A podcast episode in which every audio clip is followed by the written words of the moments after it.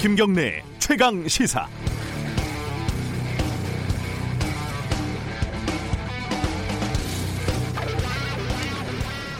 엄마가 좋니 아빠가 좋니 어, 린이들을 괴롭히는 대표적인 어리석은 질문입니다. 둘 다 좋아 어, 공경에서 벗어나려는 어린이들의 대표적인 현명한 대답이죠. 좀 멀리 가면요. 최인훈의 소설 광장에서 주인공 김명주는 남과 북 양자택일의 기로에서 중립국을 선택을 했고 결국 자살을 합니다. 현실은 어, 이렇게 생각보다 굉장히 복잡하고 다단해서 흑과 백보다는 회색 그라디에이션 이쪽 영역이 대부분입니다. 훨씬 넓죠. 어, 최근에 조국 사태 시즌 2가 시작이 됐습니다. 정확하게 데칼코마니 같습니다.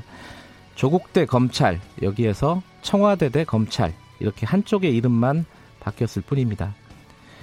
어, 유재수에 대한 감찰 중단, 김기현 관련 사건의 하명 혹은 이첩, 청와대 민정 라인에서 각종 의혹들이 피어오르고 있고요. 총선을 앞둔 공교로운 검찰의 수사 시점, 청와대라는 목표를 향해 돌진하는 무리한 수사, 개혁에 저항하는 무소불위 검찰을 비판하는 목소리 또한 적지 않습니다. 여기서 또 선택이 강요가 됩니다. 청와대가 나빠, 검찰이 나빠. 그런데 이게 양자택일의 문제일까요?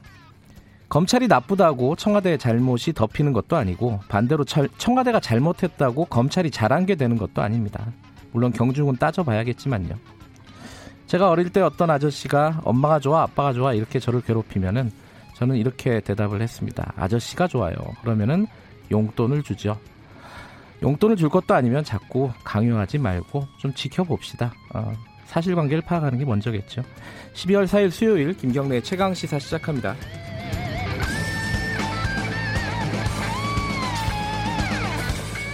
김경래 최강 시사는 유튜브 라이브로도 함께하고 계십니다. 샵 9730으로 문자 보내주시면은 저희들이 공유하겠습니다. 짧은 문자는 50원, 긴 문자는 100원이고요. 스마트폰 애플리케이션 콩 이용하시면 무료로 참여하실 수 있습니다. 오늘 수요일 주요 뉴스 브리핑부터 시작하겠습니다. 고발뉴스 민동기 기자 나와 있습니다. 안녕하세요. 안녕하십니까. 트럼프 대통령이 여러 가지 좀 민감한 얘기했어요. 무력 사용을 시사한 부분도 있고요. 이걸 좀 정리해 보죠. 그 영국 런던에서 열린 나토 70주년 기념 회원국 정상 모임에 참석을 했거든요. 네. 김정은 북한 국무위원장에게 비핵화 합의를 합의에 부응해야 한다 이런 얘기를 했습니다. 네. 그러면서 자신은 여전히 김 위원장에게 신뢰를 갖고 있다 이렇게 얘기를 했는데요. 그러면서도 북한의 무력을 사용할 수도 있다 이런 얘기를 했습니다. 네. 트럼프 대통령이 지난해 초 북미 대화 시작 이후에 대북 무력 사용 가능성을 언급한 것은 이번이 처음인데요. 네. 김정은 위원장을 또 언급을 하면서 그는 로켓을 쏘아 올리기를 좋아한다. 뭐 이런 얘기를 로켓맨. 하기도 했는데, 네. 예. 최근 북한이 잇따라 미사일 시험, 실험 발사를 한 것을 언급을 한 것으로 보입니다. 네. 그리고 김정은 위원장이 지난 2일 또 백두산을 찾았거든요. 네. 어, 백두산을 방문을 할 때 꼭 중요한 정치적 결단을 해왔다는 점을 고려했을 때 네. 미국이 만약에 태도를 바꾸지 않을 경우에는 새로운 길을 갈 것이다 이런 메시지를 던진 것이다 이런 분석도 나오고 있습니다. 북한이 또 어, 크리스마스 선물 얘기를 꺼냈어요. 그렇습니다. 그죠? 예. 크리스마스 때 ICBM 같은 거를 쏠 수도 있다. 뭐 이런 메시지인 것 같아요. 네. 한 달, 요번 달 12월 달이 굉장히 중요한데 얼마 안 남았습니다. 뭔가 그렇습니다. 좀 일이 좀 진척이 됐으면 좋겠는데 뜻대로 될지는 모르겠어요. 지금 상황이 그렇게 여의치는 않은 것 같고요. 일본 소식이 들어온 게 있네요. 그 군함도 영화로 좀 유명, 유명했죠. 네. 군함도를 애초에 유네스코 그 유산으로 등재하면서 일본이 어 자기들이 저지른 만행 이 부분을 어, 어떤 기념관 어, 뭐 기록관 이런 것들을 만든다고 약속하지 않았었습니까? 근데 지금까지 이행을 하지 않고 있습니다. 네. 당시 그 유네스코 심의에서요. 어, 과거 1940년대 한국인 등이 자기 의사에 반해 동원이 돼서 강제 노역했던 일이 있었다. 네. 희생자를 기리기 위해 정보센터 설치 등의 조처를 하겠다라고 일본 정부 대표가 밝혔는데 네. 지금 두 번째 후속 조처 이행 경과 보고서를 보니까 네. 여전히 이런 조처가 포함되지 않은 것으로 확인이 됐습니다. 네. 정부가 어제 외교부 대변인 논평을 통해서 강력하게 유감을 표시했는데요. 세계유산위원회가 당사국 간 대화를 권고했음에도 일본 정부가 우리의 지속적인 대화 요청에 응하지 않고 일방적으로 보고서를 작성을 해서 제출 제출을 했다. 음. 그래서 실망감을 금할 수 없다고 지적을 했는데요. 네. 정부는 국제 사회에 일본의 권고 이행을 촉구하는 후속 대응에 나설 방침입니다. 약속을 안 지켰다 이거네요. 그렇습니다. 그렇죠? 예. 네. 그 지금 청와대와 검찰이 사실상 전면전을 벌이고 있다 이렇게 해석하는 사람들이 많아요. 좀 정리해 보죠. 청와대 고민정 대변인이 검찰 수사관 사망 의혹과 관련해서요. 네. 검찰을 겨냥해서 이렇게 얘기를 했습니다. 유서에 있지도 않은 내용을 거짓으로 흘리고 있다. 이렇게 비판을 했고 네. 확인되지 않은 관계자 발로 일부 언론의 사실관계가 틀린 보도가 나오고 있다고 지적을 했습니다. 그러면서 지난 1일부터 피의 사실과 수사 상황 공개를 금지하는 형사사건 공개금지 규정 제도가 시행되고 있다는 점을 명심해 주기 바란다. 사실상 경고를 한 경고죠. 것으로 그렇습니다. 예. 검찰은 수사에 또 속도를 내고 있습니다. 아, 청와대 관계자들에 대한 소환 조사 방침을 세웠다고 하는데요. 네. 백원우 전 비서관은 이미 검찰 조사를 받았다고 언론들이 보도를 하고 있고요. 그리고 경찰청과 울산지방경찰청 등에 대한 압수수색을 비롯해서 강제 수사에 들어갈 수도 있다는 전망까지 나오고 있습니다. 어, 수사가 진행이 되면은 청와대도 압수수색 대상이 될 가능성이 높아요. 그렇습니다. 그렇죠? 예. 지금 그 어제 엊그제 벌어졌던 일인가요? 이게 그 숨진 극단적인 선택을 한 그 검찰 수사관 네. 휴대전화를 경찰이 수사하고 있는 도중에 검찰이 압수수색을 해서 이게 또 지금 갈등이 확대되고 있죠 지금. 그것 때문에 좀 검경 갈등이 좀 확산이 된, 되고 있는데요. 네. 포렌식 작업을 두고도 갈등이 좀 벌어졌습니다. 네. 검찰이 어제 휴대전화 저장 내용 전체를 옮기는 이미징 작업을 했는데요. 경찰 관계자 두 명도 참관을 했거든요. 근데 참관은 허용을 했는데 향후 압수물의 구체적인 내용 공유는 어렵다는 입장을 밝혔습니다. 네. 그러니까 경찰이 반발을 하고 있습니다. 검찰이 휴대전화 압수물을 자의적으로 활용할 수 있다는 그런 지적인데요. 압수물에서 나온 내용이 청와대 하명 수사 의혹을 뒷받침할 수도 있고 그렇지 않을 수도 있는데 네. 검찰이 이걸 자의적으로 취사 선택할 수 있지 않겠느냐는 게 거, 경찰의 불만입니다. 네. 여권에서도 검경 합동 포렌식을 요구하는 의견이 나왔습니다. 이인영 더불어민주당 원내대표는 필요하다면 의혹을 해소하기 위해서는 검경이 함께 포렌식 검증을 할 것을 요구한다고 밝혔습니다. 유재수 사건은 상대적으로 좀 심플한데 그렇습니다. 예, 이 김기현 관련 사건은 황운하 전 지금 청장 얘기를 들어보면 그 말이 또 맞는 것 같기도 하고 뭐 고래고기 사건부터요. 예. 이게 굉장히 기원이 많이 올라가야 됩니다. 또 김기현 시장 얘기를 들어보면 또 그렇게 받아들일 법도 하고 이게 좀 의견이 제각각입니다. 아직 아직까지 이제 사실관계가 정확하게 나온 건 아닌데 그렇습니다. 청취자들 의견도 뭐 양쪽에 갈릴 갈리는 것 같아요. 뭐 익히 뭐 하나하나 읽어드릴 필요는 없을 것 같은데 네. 양쪽으로 많이 생각을 하십니다. 검찰이 좀 무리한 수사를 하고 있다라는 쪽이 있고 한쪽은 세상에 이런 검찰이 이렇게 맘대로 수사할 수 있는 정권이 어디 어딨냐 뭐 이런 음. 것도 있고 청와대를 검찰이 그렇게 함부로 수사할 수 있겠냐 아무것도 없는데 네. 뭐 이런 의견도 있고 그렇습니다. 네. 뭐 시집 가는 날 화, 허동 뭐 이런 어, 청취자분들이 보내주신 글입니다. 정치권 소식 좀 알아보죠.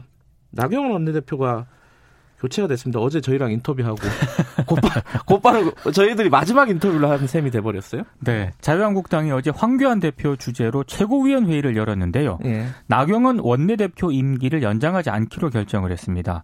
당초 그 나 원내대표는 재신임 이후에 임기 연장 가능성이 거론이 됐습니다만 황교안 대표가 유임 불가를 결정을 했는데요. 네. 총선을 한 4개월 정도 앞두고 원내대표가 전격 교체가 됐기 때문에 좀 파장이 적지가 않습니다. 네. 아, 당 내에서는 황교안 친정체제 구축이라는 그런 평가가 나오고 있는데요. 오늘 자신의 재신임 여부를 묻기 위한 의원총회까지 소집했던 나 원내대표 입장에서는 네. 지도부의 불신임 결정으로 좀 불명예스럽게 물러나는 그런 모양새가 됐습니다. 네. 나 원내대표는 최고위 결정에 반발을 하고 있는데요. 그 최고위 결정 이후에 원내대표 재신임 여부는 최고위 결정 사항이 아니다 이런 입장을 또 밝힌 것으로 알려졌습니다. 음. 황교안 대표가 기자들이 나 원내 대표와의 불화설이 이번 결정에 영향을 좀 미쳤느냐 이렇게 물으니까 거기까지만 하자 이렇게 구체적인 또 답변은 회피를 음, 했습니다. 대답을 명확하게 하지 않았다 이런 그렇습니다. 거네요. 예. 어, 오늘 브리핑 끝나면은 나경원 원내대표 이후에 경선에 출마하기로 선언을 한 강석호 의원 연결을 해서 진짜 이게 어, 읍참마속인가 한번 여쭤봐야겠네요. 어, 이 와중에 지금 자유한국당 김영우 의원이 또 총선 불출마 선언을 한다는 얘기가 있어요. 이 조선일보가 보도를 했는데요. 네. 내년 총선 불출마 선언을 오늘 할 것으로 지금 보도를 하고 있습니다. 네. 아, 자유한국당에서는 다섯 번째인데 수도권 의원 중에서는 처음입니다. 네. 조선일보는 측근과 통화를 한 내용을 오늘 보도를 했는데요. 어, 김영우 의원이 보수 통합 작업에 참여하기로 마음을 굳혔다라고 밝혔고 오늘 오전에 구체적인 계획을 밝힐 것이라고 얘기를 했습니다. 어, 지난 3일에는 그 포천 지역 사무실에서 지지자들을 만나가지고요 불출마에 따른 이해를 구한 것으로 알려졌다 이런 내용도 보도를 하고 있습니다. 저희 최고의 최고의 정치 코너 고정 출연자신데 그렇습니다. 네, 김영우 의원 빨리 연결해서 저희들이 입장을 좀 들어가야 될 것 같습니다. 오늘 여기까지 듣죠. 고맙습니다. 고맙습니다. 뉴스 브리핑 고발 뉴스 민동기 기자였습니다. 김경래의 최강 시사 듣고 계신 지금 시각은 7시 36분입니다.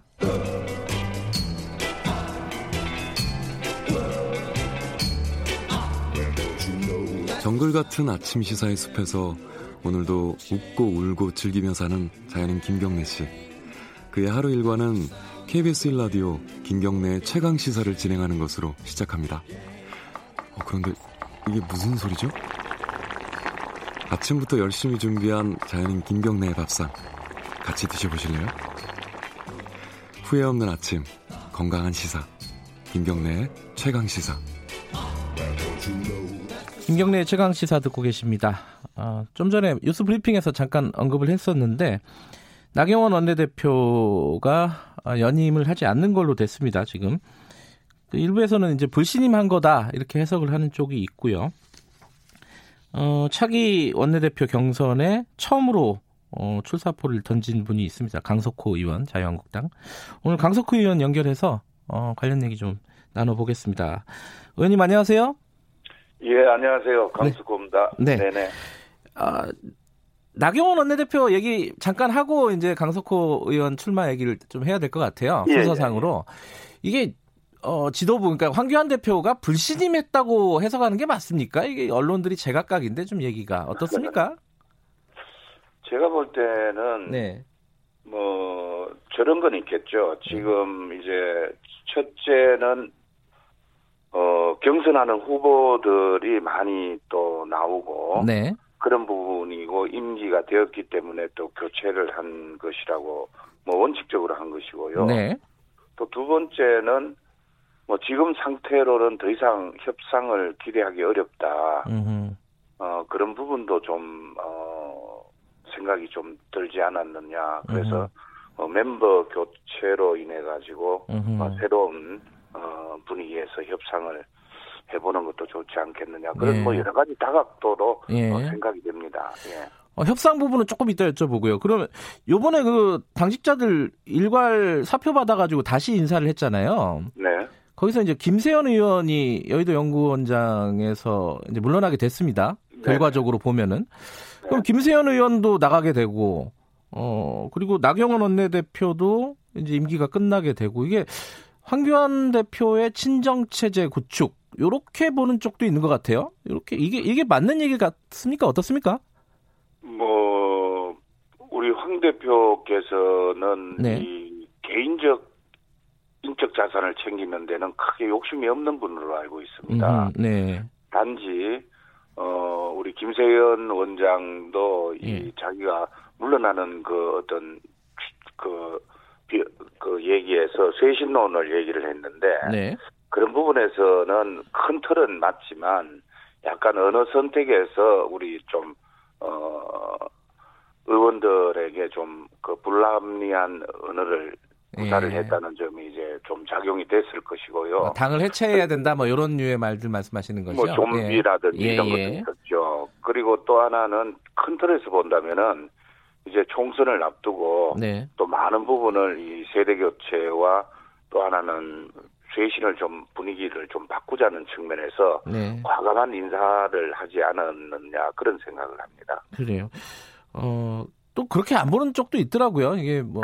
예, 뭐 예. 생각이 다각도로 안 보겠습니까? 뭐 예. 친정 체제를 구축했다는 네, 네. 이렇게 하지만은 그런 부분에서는 저는 네. 어, 별로 동의하고 싶지는 않습니다. 알겠습니다. 그리고 어, 협상을 좀 해야 된다라고 어, 황 대표도 어, 예, 생각을 했다. 이렇게 해석을 하면 되겠습니까? 나경원 원내대표 임기 연장을 어, 안 한 거는? 뭐 그런 것은 협상을 하고 안 한다 이 부분은 네. 그때 그때 그 상황이 좀 달라지기 때문에 네. 우리 나경원 대표가 협상을 하지 않았다 해서 뭐 임기를 연장 을 불허했다 이런 뜻은 아닐 거예요. 음. 예, 그렇습니다. 아, 그럼 사, 어, 선수를 교체해서 분위기를 좀 바꾸어서 협상의 여지를 좀 만들자. 요 정도 해석이 가능할까요, 그러면? 아니, 제가 아까 두 가지 네. 설명을 드렸잖아요. 네. 지금 상태로는 더 이상 협상 기대하기 어렵다는 그런 부분과, 네. 네. 그 다음에 경선을, 어, 하겠다던 하고자 하는 의원들이 있기에 원칙대로 이 부분은 그대로 간 거다. 이렇게 생각하시면 될 겁니다. 예. 어, 강석호 의원께서 원내대표 출마를 선언을 하셨습니다. 제일 먼저. 네. 그러면서 일성으로 이 얘기를 하셨어요. 무너진 협상력을 복원해야 된다. 네. 이 얘기를 하셨어요. 이게 구체적으로는 어떤 뜻인지 좀 설명을 해주세요. 협상 정치라는 것은 네. 가장 기본적인 것이 받아들일 수가 있는 게 있고 없는 게 있잖아요. 네. 그러면은 저희로서는 물론 패스트 트랙 두 가지 법안에서는 받아들일 수는 없지만은 네. 현실론적으로 봤을 때는 또 협상을 해야만 하는 그런 부분이기 때문에 네. 어, 좀 더 독소장은 빼고 또 수정할 것은 어느 정도 수정 네. 이게 바로 협상이겠죠. 네. 그래서 그 부분을 가면서 이렇게 끌고 가는데 그런 부분이 조금 아쉽지 않느냐 음. 그런 생각으로 말씀을 드린 겁니다. 지금까지는 사실 황교안 대표도 그렇고 나경원 원내대표도 그런데 이 어, 투쟁 위주의 방향이었어요. 어, 네. 단식하고 삭발하고 장외투쟁하고 네. 이게 굉장히 오래됐습니다. 지금까지의 어떤 당의 기조, 방향 이 부분이 좀 문제가 있다 이렇게 보시는 건가요? 어 그때는 그럴 네. 수밖에 없는 것이 네. 또 총선의 시간도 많았고 네. 또그 당시 당면한 여러 가지 조국 사태라든지 네. 또 불법적인 그 어, fast track 상정이라든지 이런 부분을 볼 때는 그렇게 할 수밖에 없었던 어, 저희 당의 현실이었죠. 또 네. 국민들의 그런 또 보수 국민들의 그런 움직임도 많았고 네. 또 그게 어느 정도 관철이 되고 음흠. 또 여권의 어떤 태도 움직임을 본다면은 네. 이제는 총선도 다가오고 또 이 fast track에 대한 법안 어 결정도 이제 다가오는 시기이기 때문에 네. 그동안에 보여준 그러한 결기찬 어 대여 투쟁으로 인해서 이제는 결실을 얻고자 하는 그런 시기가 오지 않았나 그런 음. 생각을 합니다. 결실을 얻기 위해서는 어, 일정 정도 협상이 필요하다 정치는 이런 말씀이신 거네요. 예, 저는 약간은 그 주고 받아야 되지 않겠느냐. 음. 물론 이것이 완전히 불법적이고 아주 우리가 정말 자유민주국가에서 네. 받아들일 수 없다는 그런 부분이 있다면은 들은 더 더한 강한 방법을 쓰겠지만은 네.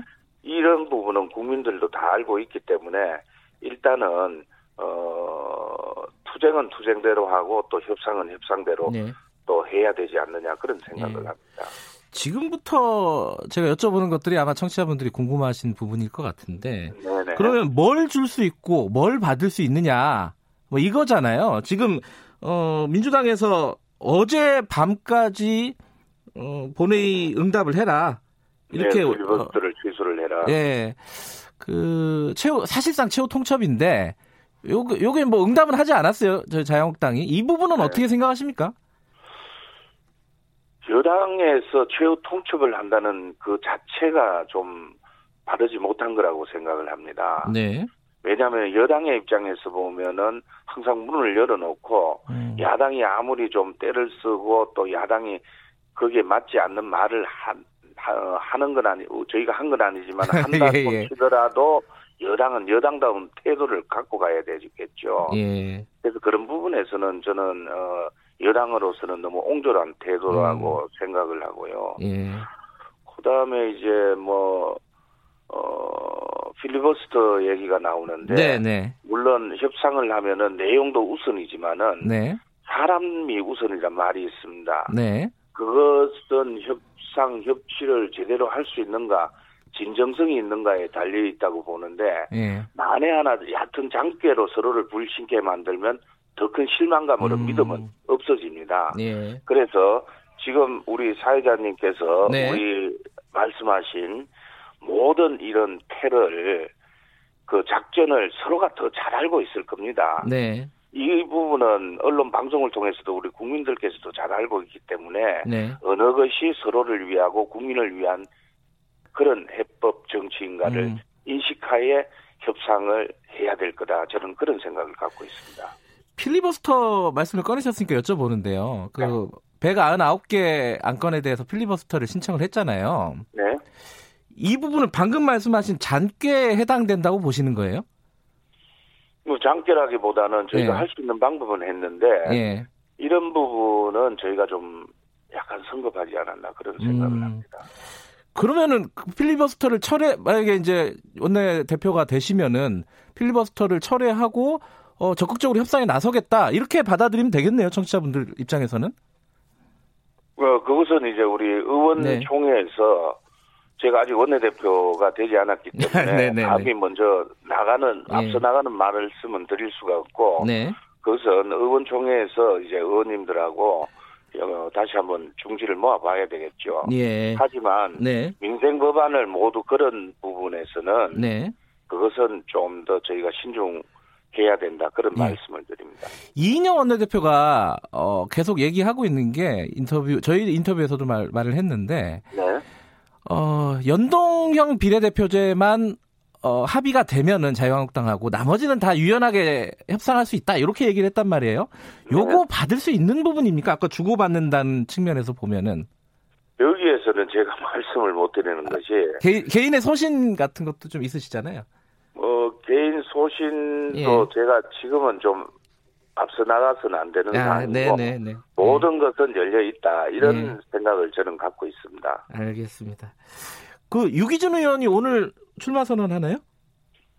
예, 오늘 아마 10시에 출마 선언하는 음. 걸로 제가 알고 있습니다. 그리고 보도되는 거 보면 이제 심재철 의원도 나오는 것 같고 그런데 이게 사실 좀 또 이렇게 개파 대리전 같은 양상이 띄지 않을까 이렇게 우려하는 분들도 있을 것 같아요. 요건 어떻게 생각하십니까?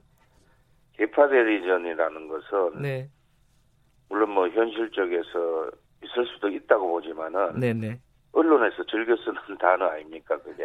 예, 예. 그래서 우리 자유한국당 모든 의원들은 네. 이 개파 대리전 이런 수식어를 되게 싫어합니다. 음흠. 그래서 이 부분은 네. 그런 과정에서는 정말로 이런 뭐 기싸움이나 개파 대리전이 음. 논의하는 음. 이런 부분들은 네. 현재는 없어졌다. 네. 단지 개인적인 역량을 가지고 네. 의원들에게 어떤 어, 책임을 어, 묻는 그런 부분이 아닌가 생각을 합니다. 알겠습니다. 강석호 의원님 그 선거 잘 치르시기 바라겠습니다. 고맙습니다. 예, 예, 고맙습니다. 네, 네네. 자유한국당 강석호 의원이었습니다.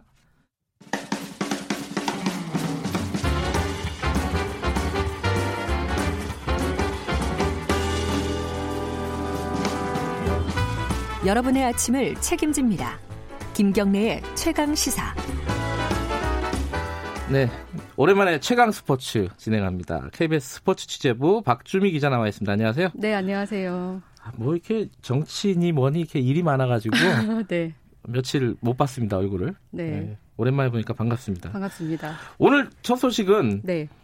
메시 얘기가 오랜만에 나왔어요. 왜 어, 나온 거죠? 어제 하루 종일 이 선수 이름이 이제 실시간 검색어에 네. 오르내릴 정도로 화제였는데 이 선수가 왜냐하면 그 세계 최고 권위의 상을 의미하는 발롱도르 상을 개인 통산 여섯 번째로 수상했거든요. 여섯 번째예요, 네. 벌써? 야. 이게 한 번 받기도 예. 쉽지 않은데 여섯 번째인데 네. 그 동안에는 라이벌 호날두와 다섯 번씩 나눠 가져서 아 그래요? 최다 음. 동률이었거든요. 네. 그런데 이제 여섯 번째 수상으로 역대 최다 수상자가 음. 됐죠. 메시가 그, 얼마나 대단한 선수인지 좀 네. 그래도 다 아시겠지만은 그렇죠. 간단하게 좀 얘기해 주시죠. 이미 뭐 상으로 입증됐지만 이 선수는 키가 작은데도 불구하고 네. 드리블이 엄청나고 뭐 프리킥 실력도 대단하잖아요. 네. 특히나 이 드리블 실력이 공이 발을 막 따라다니는 것 같아요. 보통은 공을 몰고 가면서 발이 이제 공을 따라가는데 발에 공이 따라가는 그런 느낌이거든요. 음. 이게 이제 메시만의 어떤 독특한 기술이고 음. 이런 대단한 기술이 사실은 왜 생겼나 이거는 타고난 건 아니고 반전이 좀 있었어요. 어허. 이 선수가 어릴 때 성장 장애가 있었어요. 그러니까 성장 호르몬이 분비되지 않는 그, 키가 안 크는 네 키가 거군요. 안 크는 어허. 10살 때 120cm 정도밖에 안 돼서 어허. 친구들이 벼룩 같이 작다. 이렇게 좀 놀렸대요. 그럴 정도로 이제 예. 어, 작았고 그래서 이제 축구를 하기에는 키가 안 크니까 어떻게 하지 이런 문제가 있었고 한계에 부딪혔었는데 사실 그때 이때 소년 메시가 생각합니다. 아 그러면 공을 지면에서 최대한 띄우지 말고 띄우면 왜냐하면 자기보다 상대 그 키 큰 상대한테 이제 음흠. 뭐 공을 뺏기거나 이러니까요. 그래서 최대한 지면에 닿게 공을 끌고 가면서 내가 드리블하는 기술을 키워야 되겠다 이렇게 실력을 음. 하면서 연습을 꾸준히 하게 되거든요. 그래서 이런 대단한 기술이 이제 생긴 거예요. 음. 사실 이제 오늘 수능 성적표 봤잖아요. 고3 수, 수험생들 갑자기 수능 얘기를 이제 뭐 어떤 한계를 부딪힐 수도 있고 자신의 한계나 네. 이런 걸 부딪힐 수도 있는데 세계적인 음. 선수 이런 선수도 어떤 한계를 음. 극복했다 이런 얘기를 해주고 싶습니다. 아, 이게 좀 인간 승리였군요. 네. 네 저는 키 작은 사람 좋아합니다. 어, 지금 사실상 전성기죠, 메시가? 전성기죠. 음흠. 올해 나이가 32살인데 한 4, 5년은 더 뛸 수 있을 것, 더 열심히. 아, 그래요. 더 잘. 네. 축구 팬들 입장에서는 뭐 이런 선수 오래 보면 좋은 거죠. 그럼요.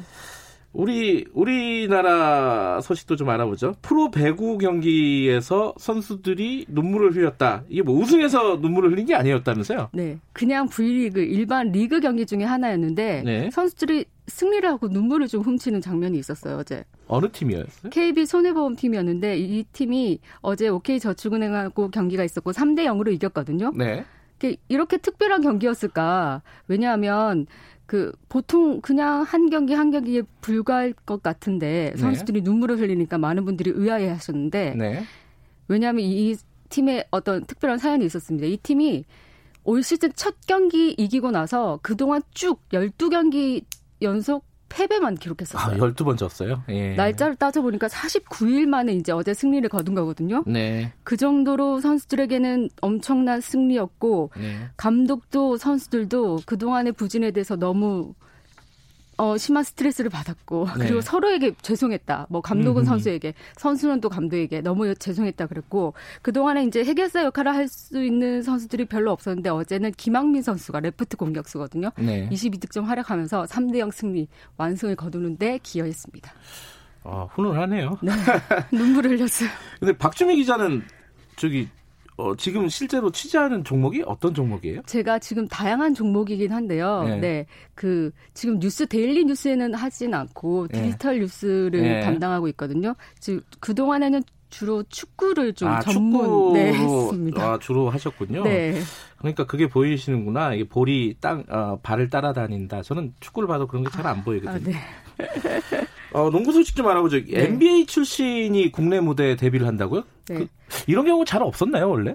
한 번도 없었고요. 아 처음이에요? 네. NBA 출신 선수가 KBL 국내 무대에 왜 뛸까 많은 사람들이 궁금해하잖아요. 아, 그게 이례적인 일이군요. 네, 예. NBA 하면 세계적인 선수들이 예. 어, 뛰어다니는 리그고. 누가 오는 거예요? 그 오카포 선수라는 선수인데요. 네. 최근 모비스의 대체 외국인 선수로 발탁된 선수거든요. 네. 2005년부터 한 10년 넘게 NBA에서 있었던 선수고, 음흠. 2005년에는 신인 왕을 어, 수상하게 됐어요. 네. 그 2m 8cm고 센터 포지션인데 수비에도 굉장히 능해서 음. 수비형 빅맨이다 이렇게 이제 많은 분들이 얘기하고 있고 그것이 장점인데 어 오, 이번에 이제 모비스에 영입되면서 우리 국내 무대 첫 선을 보이게 됐는데 네. 6일의 경기에 이제 데뷔를 한다고 하거든요. 네. 많은 분들이 좀 기대를 하고 있고 모비스 유재학 감독도 골밑 수비가 좋으니까 이 선수의 활약을 좀 기대 많이 해보겠다 이렇게 얘기하고 있습니다. 근데 2005년에 NBA에서 신인왕 받았다 그러면은 네. 나이가 지금 10 4년 전 아니에요? 그렇죠. 나이가, 나이가 38이라서 나이가 네. 좀 음, 많고 네. 그리고 이제 최근 한, 한 시즌, 지난 시즌은 부상 때문에 좀 쉬었던 거기 때문에 네. 공백기가 좀 우려스럽긴 한데 그럼에도 불구하고 워낙 갖고 있는 경력이 있고 어, 타고난 신체 이런 게 있어서 많은 분들이 기대를 하고 있습니다. NBA에서 신인왕까지 받은 선수가 네. 한국에 온 이유가 따로 있나요? 이 한국에 2010년에 KBL하고 NBA가 조인을 해서 유소년 농구 캠프를 벌인 적이 있었어요. 아. 그러면서 유망주들이 이제 지도하는 이런 행사를 가졌는데 오카프 네. 선수가 이때 아 이 유망주들을 보면서 네. 어, 한국에서도 뛰어보고 싶다 이런 생각을 했더래요. 아, 그 인연이 네. 있었군요. 그렇죠. 예. 그래서 이제 언젠가 해외 무대를 뛰고 싶다는 생각을 했었는데 한국에서 좋은 오퍼가 왔었고 제의가 네. 왔었고 그래서 오게 됐다고 합니다. 알겠습니다. NBA, NBA 선수 와서 프로농구 음. 더 재밌어졌으면 좋겠네요. 자 여기까지 듣겠습니다. 고맙습니다. 네. 박주미 기자였고요. 김경래 최강기사 1분 여기까지 하겠습니다. 잠시 후 뉴스 듣고 8시 5분에 돌아옵니다.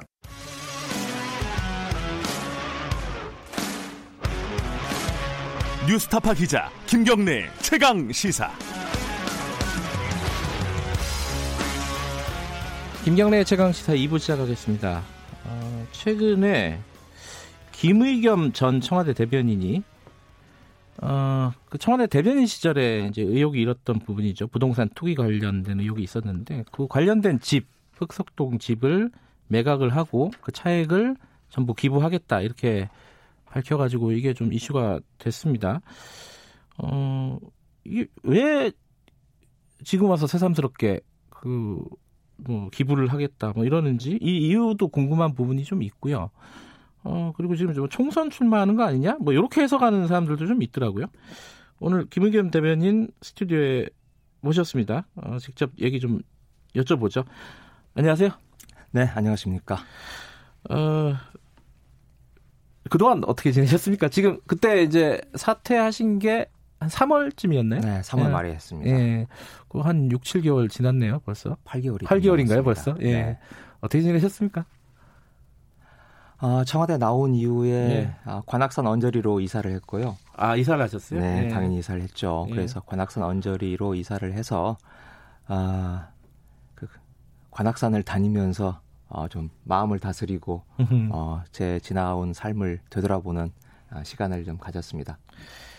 어, 사실 뭐 당시 얘기를 또 꺼내는 게 그렇게 뭐 탐탁치 않으실 수도 있지만은 몇 가지만 좀 여쭤보고 넘어갈게요. 네. 그때 부동산 투기 의혹이 일었잖아요. 네. 고, 그러니까 사퇴를 하신 거니까 사실상 자진 사퇴를 하신 거니까 그 국민들 입장에서는 어, 뭐 사실상 부동산 투기를 인정한 거 아니냐 이렇게 받아들이는 분들이 많을 거예요 아마 어떻게 보세요? 아 지금 후회하고 있고 반성하고 있습니다 그때 일을 제가 제대로 네.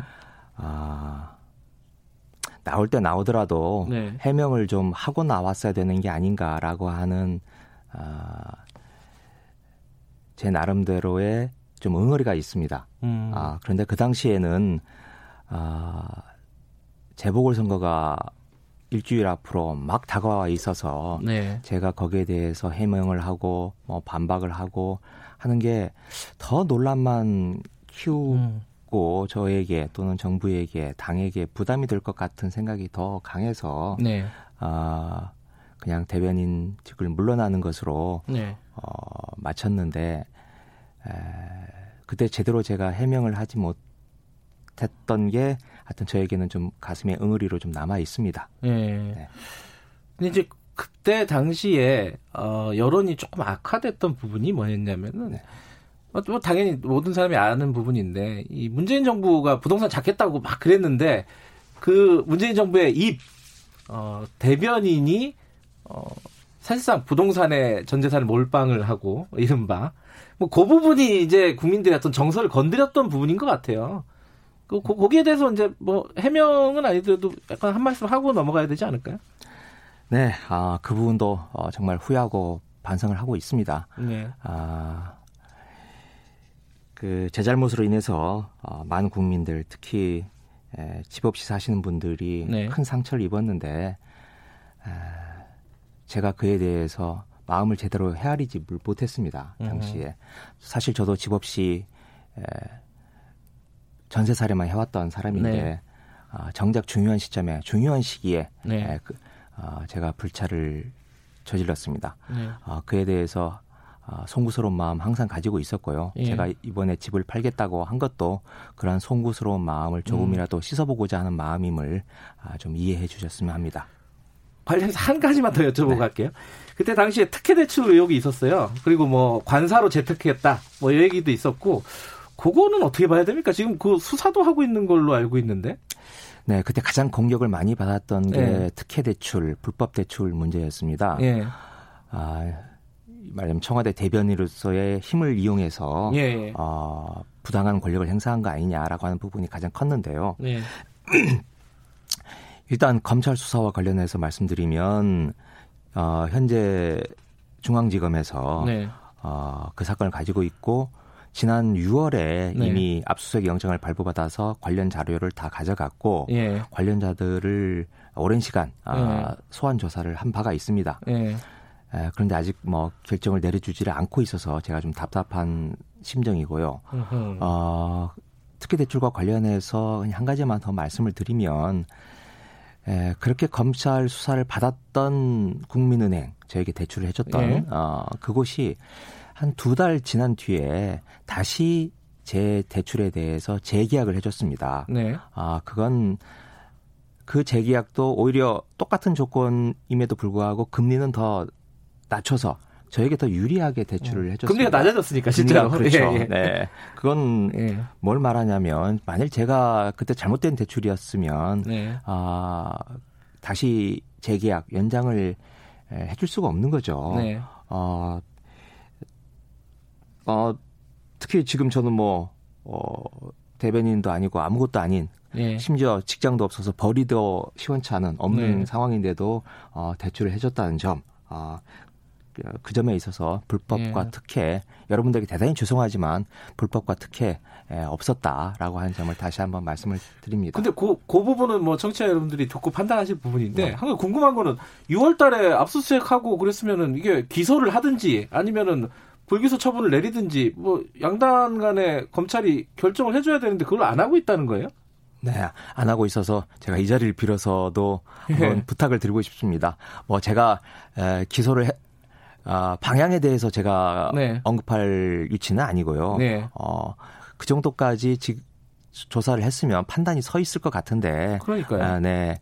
에, 아직도 6개월이 지나도록 네. 어, 아무런 조처를 취하지 않고 있어서 아, 제가 아, 부탁을 드립니다. 네. 빨리 좀 결정을 내려주십시오. 아, 저는 개인적으로는 저도 이제 국민의 한 사람이니까 네. 그때 부동산 투기 의혹과 관련해서는 좀 비판적인 시각을 갖고 있었어요. 근데 검찰이 이게 이건 좀 지고 있다는 느낌이 좀 드네요. 이거는. 음. 네. 어쨌든 예, 그 얘기는 여기까지 하고요. 어 근데 그 집을 지금 팔 팔아가지고 기부를 하시겠다는 거예요. 이게 또 일반 사람들이 보기에는 왜 그러지?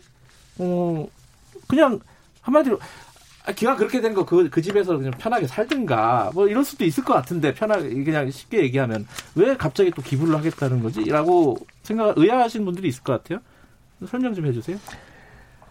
아, 네 개인적으로 또 식구들끼리 고민이 좀 많았습니다. 네. 아, 그러니까 제 아내의 표현을 빌자면, 네. 아, 그냥 패배를 인정하자. 음흠. 네. 그래서 어, 그 집을 가지고 있으면 그래도 비교적 여유롭게 지내, 노후를 지낼 수 있기 때문에 네. 가족들과 함께 잘 지내자. 네. 아, 이런 이야기를 했습니다. 네. 아, 하지만 저도 뭐 그 뜻을 받아들이려고 했는데 가끔씩 이제 울컥울컥 어, 제 가슴 속에서 치솟아 오르는 게 어, 있었습니다. 네. 음. 그게 뭐냐면 아, 뭐, 이 아주 개인적인 소회인데요. 네. 어, 제 나름대로는 에, 올바르게 살아오려고 네. 어, 노력해온 사람이라고 저는 스스로는 생각을 합니다. 어, 인정을 받을 수 있을지 없을지는 모르겠습니다만은 네. 또 나름 성과도 있어서 어, 기억하시는 분은 하시겠지만 아, 이른바 최순실 게이트 네. 아, 특종을 하고 그래서 아, 촛불이 일어나는데 일정한 아, 기여를 했다고 제가 자부를 하고 있습니다. 네. 또 문재인 대통령의 입으로서 영광스러운 시기도 보냈고요. 네. 어, 그런데 마지막 장면으로 사람은 기억되는 거 아니겠습니까? 그게 크죠. 네. 네. 네. 어, 그런데 그 앞에 있었던 건 모두 잊혀지고 어찌 보면 사람들이 김우겸이라고 하는 새 글자가 떠오를 때, 어, 그래서 그 집 팔아서 돈을 벌었나? 아, 아, 이렇게 오명으로 제 마지막을 남기는 게 어, 저로서는 대단히 예, 치욕이었습니다. 네. 아, 그래서 어떻게든 그걸 벗어나보고자 하는 심정 아, 이게 저한테는 컸고요. 아, 그리고 어 그게 집을 판다고 해서 해결이 되지 않더라고요. 음. 왜냐면 차익이 남을 텐데 그 분명히 네네. 그 차익을 또 제가 가지면 그야말로 투기가 되지 않겠습니까? 네. 그래서 이건 어, 차익은 이건 기부를 할 수밖에 없다. 아, 이런 생각을 하게 됐습니다. 그리고 말 나온 김에 한마디만 덧붙이자면 그 에, 제가 그 집을 가지고 있는 동안에는 아무것도 할 수가 없겠구나 이런 생각을 하게 음, 됐습니다. 음, 네. 아, 음, 무슨 뭐 큰 일을 하겠다는 게 아니고 에, 제가 그 페이스북에 글을 하나 쓰는 것도 네. 어, 대단히 위축되고 네. 남들이 나를 어떻게 볼까라고 하는 자괴감이 많이 들어서 에, 이 문제를 해결해야겠다라고 하는 생각이 아, 저로서는 가장 큰 아, 해결해야 될 과제라고 생각을 했습니다. 차익이 많이 남을 것 같습니까? 어떻습니까? 시세를 보면? 아, 참, 그게 이제 제가 좀 서운한 점인데요. 네. 어, 일부 언론에서 보니까 팔아봐야 얼마 안 남는다. 네. 어, 그런 기사들이 나오던데. 아, 제가 그 집을 샀을 때는 뭐 40억이다, 뭐 얼마다라고 하면서, 네. 어, 그, 제가 볼 이득에 대해서 그 네. 투기적 성격에 대해서 굉장히 강조하는 기사가 나오더니 제가 정작 팔고 차익을 기부하겠다고 했더니 나오는 기사는 죄송합니다. 그 별거 아니다. 얼마 안 된다. 얼마 안 된다라고 해서 어, 참. 알겠습니다. 어쨌든 네. 어디에 기부하실 건지 아직 안 정해졌고요. 마음속에는 있습니다만은 아직 네. 말씀하실 단계는 네. 아니고. 근데 이거를 나쁘게 바라보면은 어, 이렇게 생각할 수 있습니다. 보여주기식 쇼 아니냐? 총선 출마하려고 그러는 거 아니냐? 이 얘기 많이 들으셨잖아요. 네, 많이 들었습니다. 네. 그런 부분도 좀 있나요? 어떻습니까? 어, 제가 지금 말했던 제 네. 아주 어찌, 어찌 보면 제 개인적인 심정, 소외를 네. 많이 말씀을 드렸는데 하여튼 그 저에겐 그 응어리가 컸고 그 네. 응어리를 해소하려고 한 차원에서 이 집을 에, 매각하게 됐다라는 점을 네. 다시 한번 말씀을 드리고요. 그리고 아, 그 이후에 그러면 뭘 하겠느냐라고 네. 하는 문제는 아, 사실 저 혼자의 판단으로 하고 싶다고 하는 것도 아, 니고요 되는 네. 것도 아니고 에, 일단 근본적으로 에, 제가 아직도 사회적으로 쓰임새가 있느냐 없느냐라고 하는 근본적인 문제부터 사실 아, 시작이 돼야 된다고 생각을 합니다. 네. 어, 쓰임새가 없다라고 하면 이제 뭐 저도 어 그걸로 이제 마무리를 짓는 거고요. 네. 어, 그래도 쓰임새가 뭔가가 있다. 그러면 어디에 어떻게 쓰이는 게 좋을지에 대해서 근본 아, 좀 찬찬히 들여다보고 어, 주변 분들과 상의를 해보는 그런 단계가 필요하다고 생각을 합니다. 근데 시간이 얼마 안 남았어요 총선 때까지. 그래서 어, 그렇게 생각하시는 분들 많잖아요. 뭐 군산에 또 몇 번 그 퇴임 이후에 사퇴 이후에 내려갔다 이런 보도도 있었고 그래서 뭐 출마하는 거 아니냐라고 거의 뭐 단정적으로 생각하는 분들이 꽤 있더라고요 주변에 보니까 어떻게 네, 봐야 군산? 네, 예. 군산 뭐 두어 차례 다녀왔는데요. 예. 어, 제 고향이고 예. 어, 바빠서 그동안 못 갔던 걸 네. 에, 이제 뭐 어, 실직자인 상태에서 예. 어, 친구들과 만나러 어, 한번 다녀 두어 차례 다녀온 예. 겁니다. 네. 아 그러니까 어, 아직 출마 얘기는 뭐 민주당하고 서로 교감이 있거나 이런 단계 아니에요? 네, 그런 없습니다. 아 그런 단계 네, 없다. 네. 예, 알겠습니다. 그, 그뭐 출마 얘기는 뭐 앞으로 저기 상황을 좀 지켜보도록 하고요. 시간이 많으면 저희들이 좀 자세하게 여쭤볼 텐데 좀 뭉뚱그려서 최근 상황 좀 여쭤볼게요. 청와대에 계셨으니까요. 청와대에 계실 때 벌어졌던 일들입니다. 지금 유재수 감찰 무마 의혹 그리고 김기현 하명 사건 의혹 뭐 요 요것들이 이거 지금 청와대가 약간 좀 몰리는 분위기예요. 요 두 사건으로. 어, 청, 그때 당시에 청와대에 계셨던 분 입장에서 지금 상황 어떻게 보고 계신지 여긴 좀 여쭤봐야 될 것 같아요. 네, 지금 제, 음, 뭐, 말씀드리고 싶은 게 있긴 있으나 지금 네. 제 처, 처지에서, 네. 어, 제 처지에서, 어, 이러쿵 저러쿵, 어, 긴 이야기는 할 수 없을 것 같고요. 네. 단지, 어, 이런 흐름이 왜 벌어지고 있는지 그 네. 기전은 어, 들여다봐야 된다고 생각을 합니다. 아, 전 지금 이게 아, 문재인 정부의 개혁, 네. 어, 에 저항하는 어, 그 거대한 반발 또는 위험한 반작용이 일어나고 있다 이렇게 생각을 하고 있습니다. 아, 물론 여기에 이제 검찰이 가장 앞장을 서고 있고요. 아, 검찰만 얘기하시는 게 아니네요, 그 부분은. 네, 각자의 이익들이 있을 겁니다. 음. 어, 그리고 그것들이 지금은 공통의 분모를 지금 만들어내고 있고요. 네. 어, 그래서 에, 서로 위치가 다르긴 합니다만 같은 목소리로 어, 문재인 정부를 공격하고 있다라고 생각을 하고 있습니다. 음. 아, 물론 유재수 뭐 등 등등 네. 아, 개인의 일부 일탈은 있을 수 있다고 생각을 합니다. 예. 아, 하지만 이걸 빌미로 해서 문재인 정부를 총체적으로 부정하는 네. 아, 무슨 뭐 친문 게이트니 뭐니 하는 네. 아, 그런 식으로 확장하고 확산시키는 것은 에, 좀 불순하고 불온하다 아, 음. 이렇게 생각을 합니다.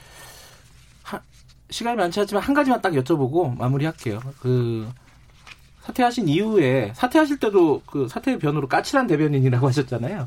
그 언론하고 이렇게 건강한 긴장 관계를 만들고 싶었다 이렇게 말씀하셨었는데 그 이후에 조국 사태 그리고 최근에도 그렇고 언론의 보도도 뭐 비판을 많이 받고 있습니다. 전 대변인 입장에서 최근에 언론 보도를 보면 어떤 생각이 드십니까? 어떤 부분이 문제가 있다 혹은 뭐 이런 부분들 좀 간단하게 듣고 네, 마무리하죠. 네. 그것도 어, 제 처지에서 말씀드리기가 조심스럽습니다. 예. 아, 그렇지만 아, 다 그렇다는 건 아니고 일부 언론도 네. 어, 어, 정치적인 의도를 가지고 네. 어, 이 문제를 접근하고 있다라고 생각을 합니다. 네. 아, 그러면 현장 기자들은 이 문제에 대해서 어떻게 접근을 해야 될 것인가, 네. 아, 라고 하는 게 있는데요. 에, 지금 과연 벌어지고 있는 일들이 5년 뒤, 10년 뒤에 역사적으로 어떤 맥락 속에서 평가를 받을지에 네. 대한 아, 성찰이 있어야 된다고 생각을 합니다. 네.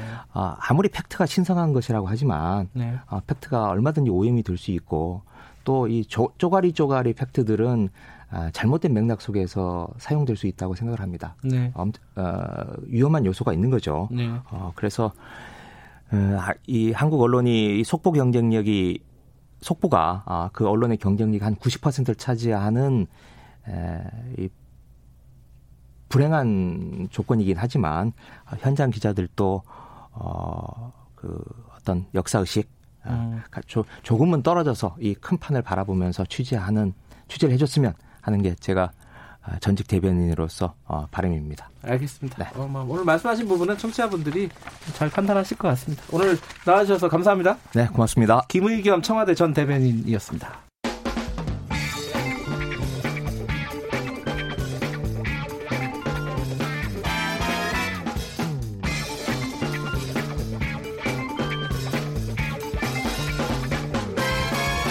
윤태곤의 눈. 네, 윤태곤의 눈, 어, 의지와 전략그룹 더모아의 윤태곤 정치분석실장 오늘도 나와 계십니다. 안녕하세요. 네, 안녕하세요. 오늘은 자유한국당 얘기를 좀 해보겠습니다. 네. 그 단식 끝내고 복귀하면서 뭐 드라이브가 세요? 그렇죠. 네. 월요일 날 당무에 복귀했어요. 단식으로 쓰러진 지 지난 27일 이후 닷새 만인데 말씀하신 대로 이제 드라이브가 센데 안팎으로 다 센데 네. 안쪽 안으로 더 세다는 느낌도 있어요. 그래요? 어제 저녁에 이제 소식 들어온 게 나경원 원내대표 임기를 연장하지 않겠다라는 음흠. 게 나왔지 않습니까? 네. 그 뒤에 자세히 설명드리겠지만 그 부분이 이제 눈에 띄죠. 하하. 일단 당무를 청와대 앞에서 보고 있어요. 예. 그 간이 집무실을 마련해 가지고 청와대 사랑채 앞에서 이제 일을 하고 있는데 어, 비상 상황이다 이거죠. 그렇죠. 예. 국회에서 여야가 극한 대치 중이니까 당은 여당을 상대해라. 나는 청와대를 상대하겠다. 뭐 이제 이런 그림을 보여주고 싶은 거 아니겠습니까? 이런 것들은 뭐 대략 예상을 하셨었죠. 그렇죠. 그러니까 예. 황 대표가 이제 돌아오면서 한 말이 단식 이전에 한국당과 이후에 한국당은 확연히 달라질 것이다. 이렇게 강조를 했는데 네. 말씀하신 대로 예측은 된 거예요. 네. 내외부를 향해서 모두 셀 것이다. 여권을 향해서는 계속 투쟁. 뭐 네. 이런 말 했죠. 제가 단식 시작할 때 목표 세 가지 중 지소미아는 연장됐다. 그러나 공수처 연동형 비례대표제 선거법에 대한 여권의 밀어붙이기는 진행 중이다. 양대 악법 반드시 막아내야 되겠다. 그리고 단식 중에 추가 내지는 수면으로 더 올라온 현안들이 있지 않습니까? 네. 유재수 전 부산시장 건 그리고 지금 핫한 김기현 전 울산시장 건 네. 여기다가 한국당은 그 우리들 병원 건까지 이것도 이제 카드라는 말하는데 지금 수면 위로 좀씩 올라오고 있거든요. 네. 예, 한 3대 게이트 의혹으로 규정하고 있는데 한국당 논리는 이거예요. 이거 이제 공수처하고 연결시키는 게 지금 뭐 검경 대립각, 청와대 검찰 대립각 이런 게 또 재연되잖아요. 네. 청와대는 경찰이랑 같은 편인데 검경 수사권 조정하면은 되냐. 또 여당이 검찰에 이렇게 각을 세우고 공수처를 만든다는 건 정치적으로 이용하겠다. 이런 논리 아니냐. 이게 한국당의 이제 논리인 거죠. 내부적으로 드라이브를 좀 더 얘기해 보죠. 아까 그렇죠. 그게 더 강한 느낌도 있다고 예. 하셨잖아요. 그리고요. 내부적 드라이브가 뭔가 준비된 느낌이 있는 거예요. 메시지도 메시지인데 단식하면서? A 하면은 B, 어. B 하면 C 하고 탁탁탁 뭐가 진행되는 느낌이 음. 있어요. 당무 복귀하면서 황 대표가 당무 복귀하면서 이런 말을 했습니다. 국민의 명을 받아 과감한 혁신을 이뤄내겠다. 이건 당 내부 이야기겠죠. 네. 변화와 개혁을 가로막으려던 세력을 이겨내겠다. 이것도 뭐 여당에 대한 이야기는 아닐 거예요. 음흠. 보수 진영 네. 뭐 이쪽에 대한 이야기일 것이고 필요하다면 읍참 마속하겠다. 이랬단 말이에요. 읍참마 속이 중요하죠. 예. 예. 황 대표가 이 발언을 한 이후에 박맹우 사무총장이 나를 비롯해 당직을 맡고 있는 35명 일괄 사표 제출한다 그랬습니다. 음흠. 이 중에는 의원 24명, 원외 11명 네. 포함됐어요. 그리고 하루 몇 시간 뒤에 4시간 만에 예. 예. 사무총장, 여의도 연구원장, 대변인, 대표 비서실장 등 핵심 요직이 곧바로 채워졌습니다. 이 정도면 준비가 됐다고 보는 게 맞는 거죠. 음흠.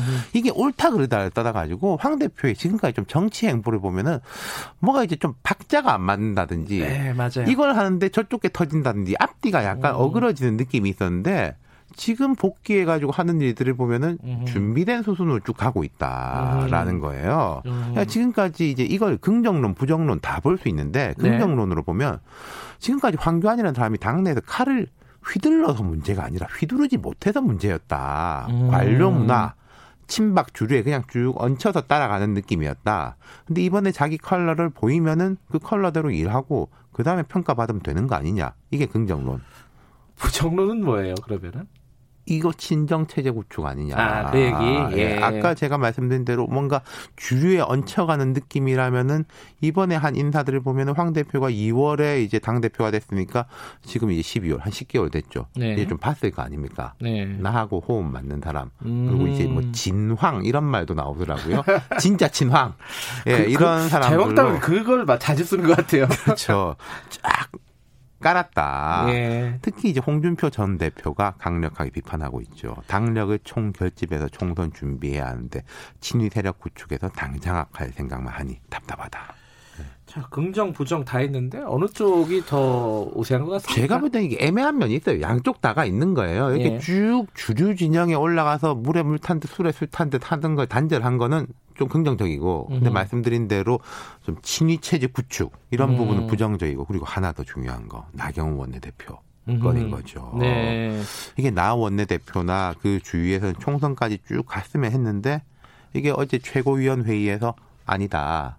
경선해야 된다. 이랬지 않습니까? 음. 자, 나 원내대표가 원내대표가 된 게 12월이에요. 지난 12월. 네. 황 대표가 대표가 된 건 2월이에요. 네. 나 원내대표가 먼저 와 있던 사람 아닙니까? 음. 당내 경력도 훨씬 길고. 네. 그럼 이번 총선은 나하고 나경원하고 투톱으로 가는 게 아니라 나 원톱으로 간다. 음. 원내대표 누군가 되긴 되겠지만은 네. 이걸 뭐 확실하게 보여준 거죠. 아하. 예. 불신임했다고 보는 쪽이 더 맞는 해석이라고 보시는 거군요, 지금. 아니, 그게 불신임이보다 뭐 끝났으니까 끝난 건데 신임을 더 연장할 수도 있는데 연장하지 않았다. 음. 지소미아 종료 뭐 이거 비슷한 느낌도 있는 거죠. 총선은 내 그림대로 간다. 그렇죠. 예, 예. 알겠습니다. 여기까지 듣겠습니다. 고맙습니다. 감사합니다. 윤태곤의 눈이었습니다. 김경래 최강 시사 2부는 여기까지 하겠습니다. 저는 잠시 후 3부에서 다시 뵙고요. 일부 지역국에서는 해당 지역 방송 보내드립니다. Thank you.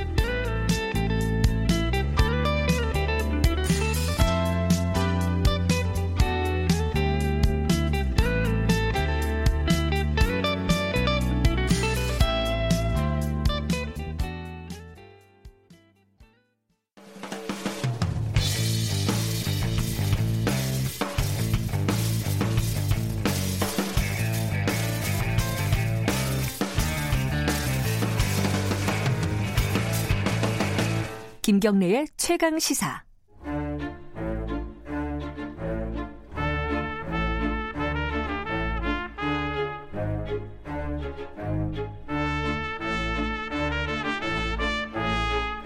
있습니다. 안녕하세요. 네, 안녕하십니까. 이, 이어폰이 들렸다 안 들렸다 그래갖고 음. 헷갈리네. 음. 잘좀 해주세요. 어, 오늘은 부모의 얘기를 한다고 주제를 갖고 오셨는데 이 이걸 갖고 오신 이유가 있죠? 예, 지난 주에 그 이영애 씨 주연의 예. 어, 나를 찾아줘라는 영화가 개봉을 했어요. 물론 이영애 씨가 이제 친절한 금자 씨라는 작품 이후에 무려 14년 만에 스크린 복귀를 했기 때문에 아, 그 중간에 TV 드라마는 네, 했겠죠 TV 드라마는 했습니다. 아, 근데 네, 영화는, 영화는 14년 만에. 예. 야. 그래서 너무 오랜만에 돌아와서 예. 그것만으로도 화제가 되고 있는데 화제만 예. 되고 있고 흥행은 안 되고 있습니다. 아, 흥행이 안 되고 있어요? 예. 그럼 박스오피스 2위인데요. 예. 어, 2위라 봤자 어, 예. 어제까지 54만 명.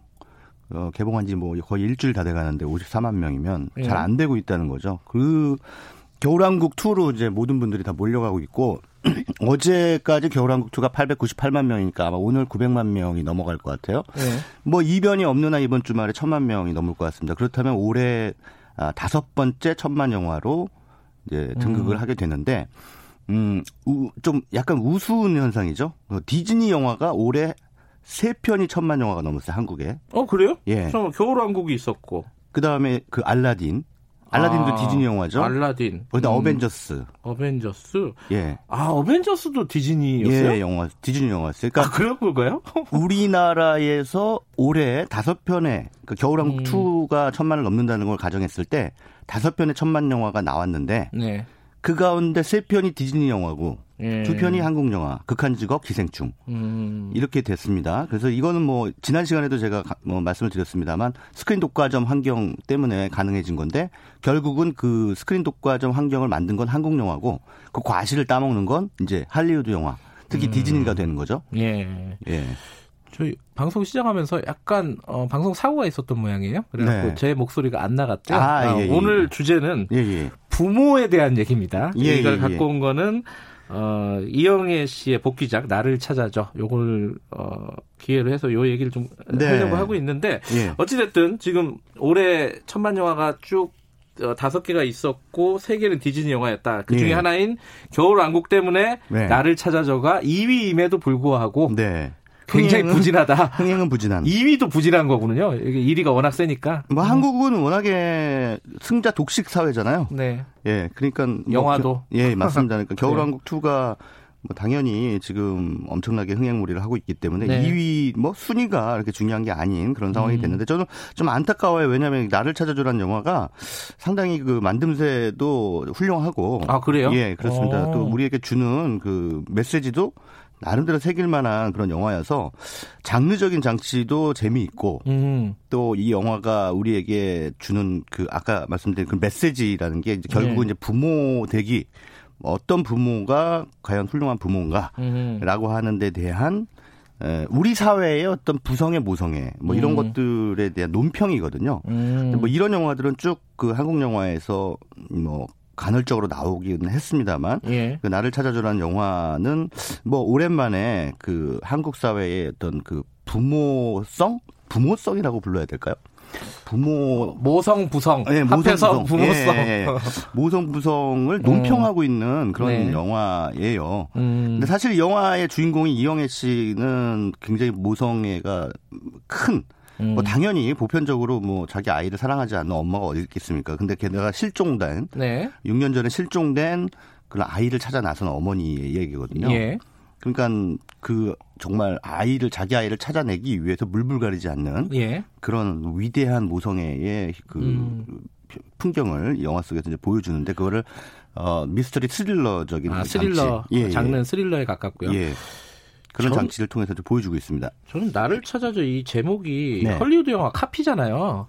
아, 예. 헐리우드 영화 데이비드 핀처 감독의 네. 영화에 나오죠. 네. 그래서 조금, 아, 이게 좀 카피인가? 이래, 이런 생각했는데, 영화 자체는 굉장히 재밌다. 이런 예, 말씀이시죠. 예. 아니, 완전히 내용은 달라요. 음. 음. 할리우드 영화 데이비드 핀처 감독의 영화에서는 이제 음. 실종된 아내 그렇죠. 얘기고, 여기서는 이제 실종된 아이가 어. 나를 찾아줘. 그래서 여기서 말하는 나라고 하는 것은 결국은 음. 이제 실종된 그 자녀, 그 음. 이영애 씨의 아들을 음. 어, 한 13살 정도 되는 아들을 의미하는데 어, 요걸 좀 확장해서 생각을 해보면 그냥 이, 이, 이 사회에 태어나서 살아가는 아이들, 음. 일반적인 우리의 자녀들과 청소년들을 음. 의미한다고도 볼 수 있습니다. 아. 그러니까 그들이 지금 현재 실존하지만 이 사회에 사실은 사라졌다 라는 어. 그런 메시지죠. 아 그래요? 그, 예. 그 구체적인 얘기를 하면 그건 진짜 스포일러가 되겠네요. 예, 예. 아니 그 뭐 구체적인 얘기가 아니라 그러니까 여기서 이, 이 제목이 영화의 제목이 중의적이라는 뜻이에요. 음. 중의적이라는 말씀입니다. 음. 단순히 그 영화 속의 자녀를 의미하는 것이 아니라 아, 전반적으로 우리 사회에 그 부모들이 끔찍히 사랑에 맞지 않는 그 자녀들이 사실은 음. 실종돼 버렸다라는 거죠. 아하. 예. 누구에 의해서 실종됐냐라고 하는 질문을 이 영화가 하고 있어요. 어, 굉장히 궁금해지는데요. 네. 말을 되게 네. 이렇게 경계에서 스포일러 네. 경계에서 말씀하시니까 아 제가 뭐 그거 네. 줄 타는 데 선수입니다. 그요 어, 나를 찾아서를 조금 더 얘기할까요? 아니면 다른 영화로 넘어갈까요? 비슷한 영화로? 그러니까, 그러니까 나를 찾아줘라는 영화를 이제 좀 보신 분들이거나 아니면 네. 보시려고 하는 분들에게 참고가 될 만한 그 내용은 앞서서 네. 제가 힌트 삼아서 몇 가지 말씀을 네. 드렸잖아요. 근데 그 이 이영애 씨가 자기 아이를 찾아 나서는 과정에서 이 아이 자기 자녀로 보이는 진짜 자기 아들로 보이는 애가 어딘가 목격이 됐어요. 네. 목격이 되던데 거기로 가는데 그 거기가 이제 어느 바닷가 마을에 그 저도 예고편 봤어요. 예, 예. 예. 그, 그 예, 바다 낚시 예. 장입니다. 예. 근데 거기에서 그 이, 뭐 이렇게 일하는 사람들 그 평범한 사람들이에요. 그냥 우리가 흔히 예. 생각하는 그런 평범한 사람들이고 그다지 뭐 보기에 악인으로 보이지도 않고 그냥 일반적인 우리의 서민적인 이미지를 가지고 있는 네네. 그런 소시민들 어, 이런 사람들로 그려져요. 근데 네. 이제 이 사람들이 한 행태가 네. 은근히 닮았어요. 누구랑 닮았냐? 우리랑.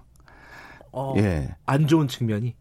좋은 측면이든 안 좋은 측면이든. 아, 그래요? 그러니까 어. 이 영화가 되게 묘한 게 이 사람들이 분명히 저 이영애 씨의 아들을 납치해서 뭔가 그 강제 노동을 시키고 있는 것 같은 느낌이 드는데 음. 조금 보기에는 그렇게 악해 보이지가 않는 거예요. 네. 물론 뭐 약간 좀 그 이상한 측면이 좀 있긴 합니다만 그런데 이게 나중에 이제 쭉 얘기가 진행되면서 이제 진실이 베일을 벗는데 음. 어이 사람들이 이렇게 이 사람들을 그 연출자가 그다지 악하게 연, 이, 묘사하지 않은 이유가 있겠구나라는 생각이 들더라고요. 음. 그게 뭐냐면 이 아이를 그 데리고 있는 네. 이 사람들이 바로 당신들의 모습 아니에요? 음. 관객들한테 아하. 그렇게 물어보는 거죠. 아, 그, 그러니까 예. 막 애들 가둬가지고 가, 네. 노, 노예 노동시키고 이런 진짜 악한 사람들이 네. 아니라는 거군요. 아니 그러니까 뭐 그런 노예 노동이라기보다는 그냥 그 아이들을 그냥 자녀들을 누가 보더라도 그냥 학대 음. 하는 것처럼 보이기는 합니다만 그 사람들 입장에서 학대라고 생각 안 하는 거예요. 음. 예, 그게 왜 학대야? 그리고 뭐 그런데 결국은 이제 영화가 이제 후반부로 가면서 뭔가 어떤 진실이 드러난데 이렇게 선하게 에, 단순한 구조로 이어가는 게 아니기 때문에 음. 에, 영화를 보는 내내 저 사람들의 모습을 통해서 감독이 우리 한국 사회를 살아가는 이른바 부모들을 논평하고 있구나. 예. 그 부모들이 모습이 어 당신들은 되게 아이들한테 잘한다고 생각하지만 그 아이들이 보기에 당신들은 악마야. 어허. 이렇게 논평하는 거죠. 어, 되게 무서운 논평이죠. 아, 이게 저, 저도 부모니까 예, 예. 이게 한번 봐야겠네. 근데 반전이 있나요? 영화가? 예, 있습니다. 아, 그런데 공원을 말씀을 예. 못 드리고 반 요즘엔 반전이 있다는 말씀도 스포일러를 받아들이는 분이 계셔서 아, 그래요? 예, 또 예. 반전의 반전도 있으니까 뭐. 예, 예. 그래서 그 말씀을 못 드리겠고 예. 아무튼 이렇게 그 우리나라 영화 중에 그 부모에 대한 논평을 하는 작품들이 대개 그 하나의 경향성을 갖는데 그게 뭐냐면 우리나라의 그 어머니 아버지들이 에, 정신 못 차렸다. 아직까지 아... 이런 방식으로 논평을 많이 해요. 대표적인 그, 경우가 이제 뭐가 있죠? 일단은 어 나홍진 감독의 곡성이라는 영화죠. 곡성. 아, 예. 그 부모가 나오긴 하는데 아, 예, 각도원 씨가 예. 각도원 씨가 나오는데 자기 딸이 그 귀신이 들리잖아요. 예. 그 귀신이 들리는데 그러니까 이 영화 보신 분들은 아마 아주 선명하게 기억하실 겁니다. 그 딸이 그 아버지한테 막 소리를 지르는데 음. 그 명대사죠. 무엇이 중한디? 네. 네. 그 연기하신 건가요? 흉내낸 겁니다. 예. 근데 머시 주원디라고 하는 그 딸의 대사가 그 거기서 왜 나올까 도대체 음. 그런 그 의문이 들죠. 근데 이게 음그 정확하게 이제 이것을 풀이를 하면 너네 부모 세대가 뭐가 중요한지 모르고 허둥지둥 되는 바람에 우리 아이들이 죽어나가는 거야. 음흠. 이런 얘기거든요. 어, 그렇게 읽으셨구나. 예. 아니, 예. 그렇게 읽을 수밖에 없는 게 또 나홍진 감독 스스로도 예. 그, 이, 여기서 무엇이 중요한디라고 하는 대사 속에 그 세월호 사건을 그 넣고 싶었다라고 얘기를 했어요. 아, 그래요? 예. 어, 그거 몰랐네. 예. 그러니까 세월호 사건이라는 것 자체가 그런 거잖아요. 그러니까, 뿐, 니네 어른들이 정신 못 차리고, 음흠. 그래가지고 아이들이 그냥 그렇게 된 거 아닙니까? 음. 수당된 거 아닙니까? 예. 그러니까 그런 거에 대한 게, 그 논평인 거죠. 아이들을 죽이는 사회는 정말 끔찍한 사회죠. 네. 근데 지금 뭐 비단 사, 세월호 사건뿐만 아니라 어 지금 교육 환경에서 자라나면서 서로 이렇게 줄서기를 하고 서열을 매기고 뭐 고등학교부터 올라가면서 이미 루저와 위너로 나뉘고 뭐 음. 이런 그 어, 사회 구조에 놓여 있는 아이들, 청소년들이 어, 방치하고 있는 이 사회. 그리고 그것들을 또 방치하고 있는 부모들의 이 이기주의, 가족 음. 이기주의. 음. 내 자식만 잘 되면 된다. 음. 어, 뭐, 내 자식만 공부 잘하면 된다. 그래가지고 뭐, 가, 근데 결국은 뭐, 다 남이 하니까 학원 보내고 음. 하지 않습니까? 그래서 그런 이제 그 부모들의 자식, 그러니까 가족 이기주의를 또 논평하고 있는 영화가 바로 봉준호 감독의 마더라는 마더. 영화죠. 아, 예. 이건 되게 센세이셔널한 예. 영화였어요. 예. 예. 모성이라는 거가 도대체 뭐냐? 예. 이런 느낌이 이거는 너무 워낙 직접적인 제목과 예. 내용이 있어가지고. 예. 근데 마더라는 영화도 뭐 많이 보신 분들이 있으니까 제가 예. 줄거리에 대해서 굳이 설명을 드리진 않겠습니다만 어쨌든 김혜자 씨가 연기한 게 엄마는 어, 자기 자식을 위해서는 살인도 서슴지 않는, 예, 그런 그 모성애를 가지고 있는데, 그런 모성애가 과연 어 바람직한 것인가라고 음. 하는 그 질문이죠. 근데 뭐 물론 영화이니까 극단적인 그런 사례를 가지고 그걸 전개시키지만 아, 이것을 우리 사회에 적용시켰을 때 네. 에, 우리 사회의 부모가 부모들 또는 아버지 어머니들이 과연 이 영화 속에 김혜자와 다른 게 뭐가 있느냐라고 음. 우리 스스로에게 질문을 한번 던져볼 수 있을 것 같아요. 음. 그래서 저는 이 마더란 영화도 상당히 그런 측면에서는 의미심장한 작품이었다 이렇게 생각을 하는 거죠. 그 말씀하시는 걸 듣다 보니까 최근에 그 민식이법이 또 생각이 나네요. 예, 예. 아이들 안전도 제대로 지켜주지 못하는 어른들, 부모들 예, 뭐 예. 이런 우리가 다 부모니까요, 그죠? 예. 근데 그, 이런 이제 어떤 삐뚤어진 혹은 바람직하지 못한 모습, 우리 음. 사회의 모습 보여주는 거 말고 좀, 아, 부모가 되는 건 이런 거구나. 부모의 역할은 이런 거구나. 이런 걸 보여주는 영화는 없습니까? 그 일본 영화인데요. 네. 그 2013년에 개봉한 그렇게 아버지가 된다. 이것도 고레에다 히로까즈라고 하는 일본의 음. 거장 감독이 만들었습니다. 이거 봤습니다. 이거. 예. 네. 그렇게 아버지가 된다는 이제 6년 동안 애를 키웠는데 아들을 키웠는데 이게 이제 바뀌었다는 걸 알게 되죠. 예, 애가 이렇게 집안에서 애가 바뀐 거죠. 예, 다른 예, 집안하고 다른 집안 아이랑 바뀐 예. 거예요. 바뀌어서 이제 그 병원에서 예, 병원에서 네. 바뀌는 바람에 자기 친자가 아니라는 이게 약간 막장인데 이거는 네, 친자라 친자가 아니라는 사실을 네. 뒤늦게 알게 돼서 어떻게 할 거냐 이렇게 고민을 하다가 결국은 그래도 이제 핏줄에 따라서 친자를 키우는 게 낫다라고 해서 이제 저쪽으로 보내고 네. 그리고 이제 자기가 키우지도 않았던 친자를 이제 데리고 와서 예. 키우는데 막상 키우다 보니까 이게 잘 안 되는 거죠. 음. 그래서 이건 뭐 그냥 표면적으로 보면 낳은 정도 중요하지만 기른 정도 중요하다. 라고 하는 뭐, 것을 아주 쉽게 얘기하면 그럴 수 네, 있죠. 쉽게 예. 얘기하면 예. 그렇게 풀이할 수도 있는데 영화 제목이 그렇게 아버지가 된다라는 음. 거잖아요. 그럼 과연 여기서 말하는 아버지라는 것은 무엇일까? 음. 여기서 그, 그렇게 아버지가 된다는 것은 결국 이 주인공이 자기가 6년간 키웠던 친자가 아닌 다른 아이의 진정한 아버지로 거듭나는 과정을 보여주는 거거든요. 그러니까 그것은 이제 우리가 말하는 혈연주의의 경계를 넘어서 버리는 거죠. 그래서 아버지가 된다는 것은 여기서 말하는 아버지가 된다는 것은 모든 아이들의 아버지로서의 자격을 갖춘다는 얘기예요.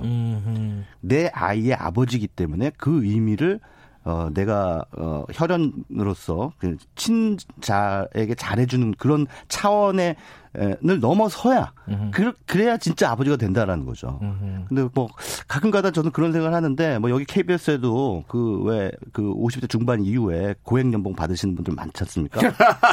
네. 저는 이제 뭐 그런 가끔 그런 생각을 해요. 저분들만 몇 명 나가셔도 네. 우리 그 20대 여기 어, 방송국이 비정규직의 무덤이잖아요. 많죠. 예. 예. 비정규직 그 청년들이 전부 정규직으로 전환이 될 수가 있는데 음. 왜안 나갈까? 그래서 제가 직접적으로 물어본 적이 있어요. 음. 아니 그 왜 안 나가시냐고. 그만 두시면 쟤네들 한 20대 한 3, 4명 혹은 5명 음. 정도가 정규직으로 전환될 수 있다. 어, 청년 문제 막 심각하다고 당신들 언론사에서 막 얘기하면서 왜 나, 당신은 안 나가냐. 네. 이렇게 얘기하면 그거 심각한 거 알지. 하지만 내 자식이 이제 대학 들어가고 그렇죠. 결혼할 때 됐으니까 못 나간다. 음. 이렇게 이제 얘기를 또 하세요. 그러면 결국은 지 자식 어, 살리려고 남의 자식 착취하는 거잖아요. 뭐 크게 보면 그런데 그렇죠. 어, 그럼 또 약간 섭섭할 수도 있어요. 아니, 아니 그런 문제예요, 사실은 따지고 네, 보면. 예. 근데 이제 그렇게 아버지가 된다라고 하는 이 영화의 의미를 우리가 부여를 하면 진짜 이 어, 젊은 세대들의 모, 어, 모든 젊은 세대들의 진정한 아버지가 좀 돼달라는 말씀을 좀 음. 해드리고 싶어요. 물론 음. 구조적인 문제부터 해결이 돼야 되겠지만, 네. 예, 그렇습니다. 이 스토리는 막장인데 이것도 이, 예술 영화 아닙니까? 마, 나름 그 예술 영화 테러카즈. 예. 예. 근데 재밌었어요. 재밌어요. 영화 자체는. 예. 예. 예. 아뭐 이게 부모님들이 많이 들으실 것 같은데 한 번씩 골라서 보시면 좋을 것 같습니다. 예, 그렇게 예. 아버지가 된다. 마더 오늘 소개해 주신 영화가 그리고 나를 찾아죠. 자, 오늘 여기까지 듣겠습니다. 고맙습니다. 예, 감사합니다. 최광희 영화 평론가였습니다.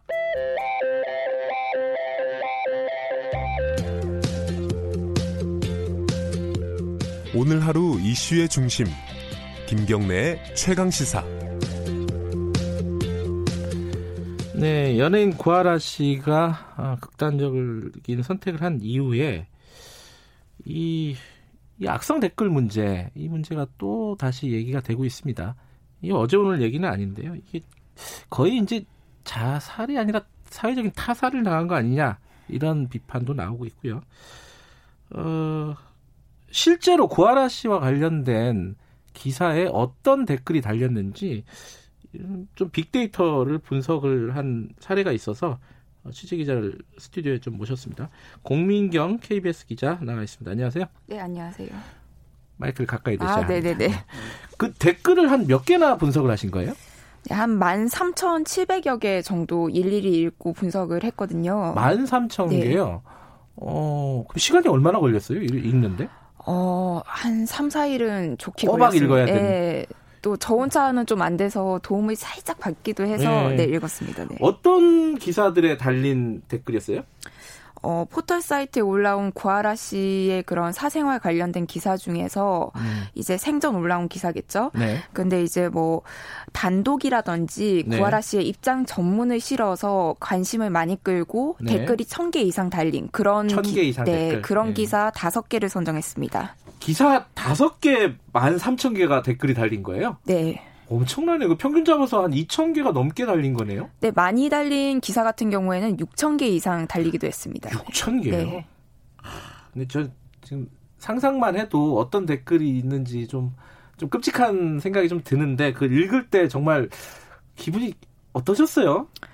어, 솔직히 말씀드리면 굉장히 좀 참담했습니다. 왜냐하면 음. 그런 취재 기간 동안 댓글을 계속 읽고 그러면서 감정을 좀 빼고 읽으려고 노력을 많이 했거든요. 아, 좀 거리를 두려고. 예. 예. 근데 냉정하게 읽으려고 해도 좋은 댓글보다는 나쁜 댓글이 계속 마음에 남더라고요. 음. 그리고 뭐 저는 기껏해야 13,000개 정도 읽었지만 이 고, 구하라 씨는 생전 얼마나 많은 댓글들을 마주했을지 생각하면 어, 상상도 소, 솔직히 좀 하기 힘들 정도였습니다. 음.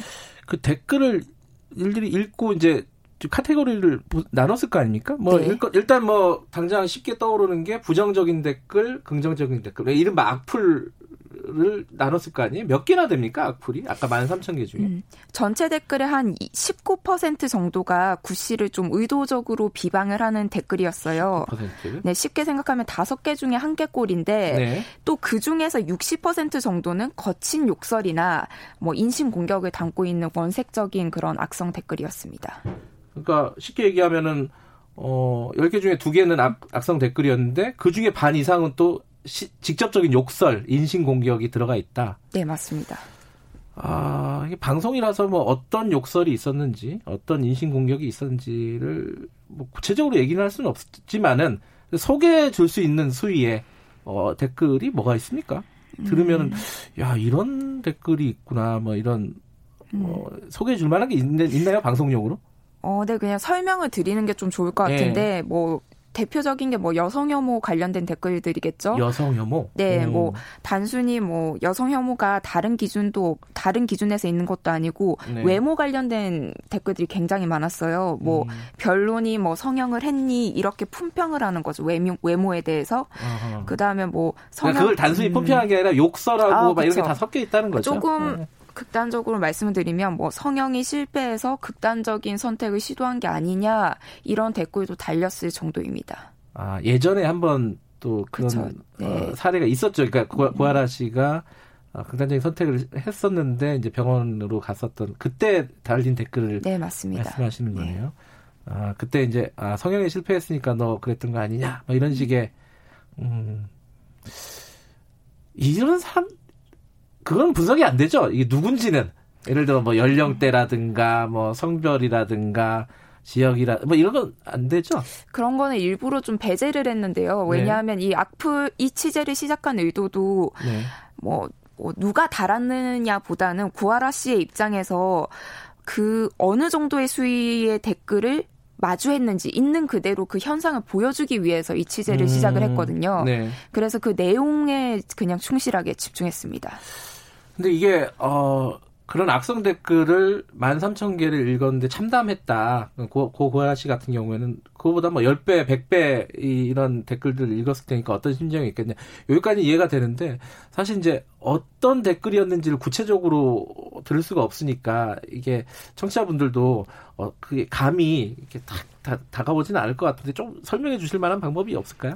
어, 네, 그냥 차례차례 제가 예. 키워드 중심으로 좀 설명을 예, 예, 예, 해드릴게요. 왜 추려된 악플들을 데이터 분석을 통해서 좀 쪼개서 반복되는 키워드들을 저희가 어허, 이제 예, 예. 분석을 했거든요. 네. 아까 말씀드린 그 외모 관련된 것들도 있고 다음으로는 뭐 여자, 페미, 동영상 이런 키워드들이 좀 주요했습니다. 아, 네. 뭐 여자가 감히 담배를 피냐 이런 식으로 여성에 대한 편견을 그대로 담은 댓글들도 있었고 네. 뭐 얼굴을 난도질을 했니 뭐 그래서 너는 페미니 뭐 이런 식으로 페미니즘에 대한 일종의 약간 비꼬거나 음. 잘못된 왜곡을 담은 댓글도 있었어요. 네. 그리고 이게 어, 다들 좀 아실 수도 있지만 구하라 씨가 전 남자친구가 성관계 동영상을 공개하겠다며 협박을 그렇죠. 한 사실이 네. 드러났었죠.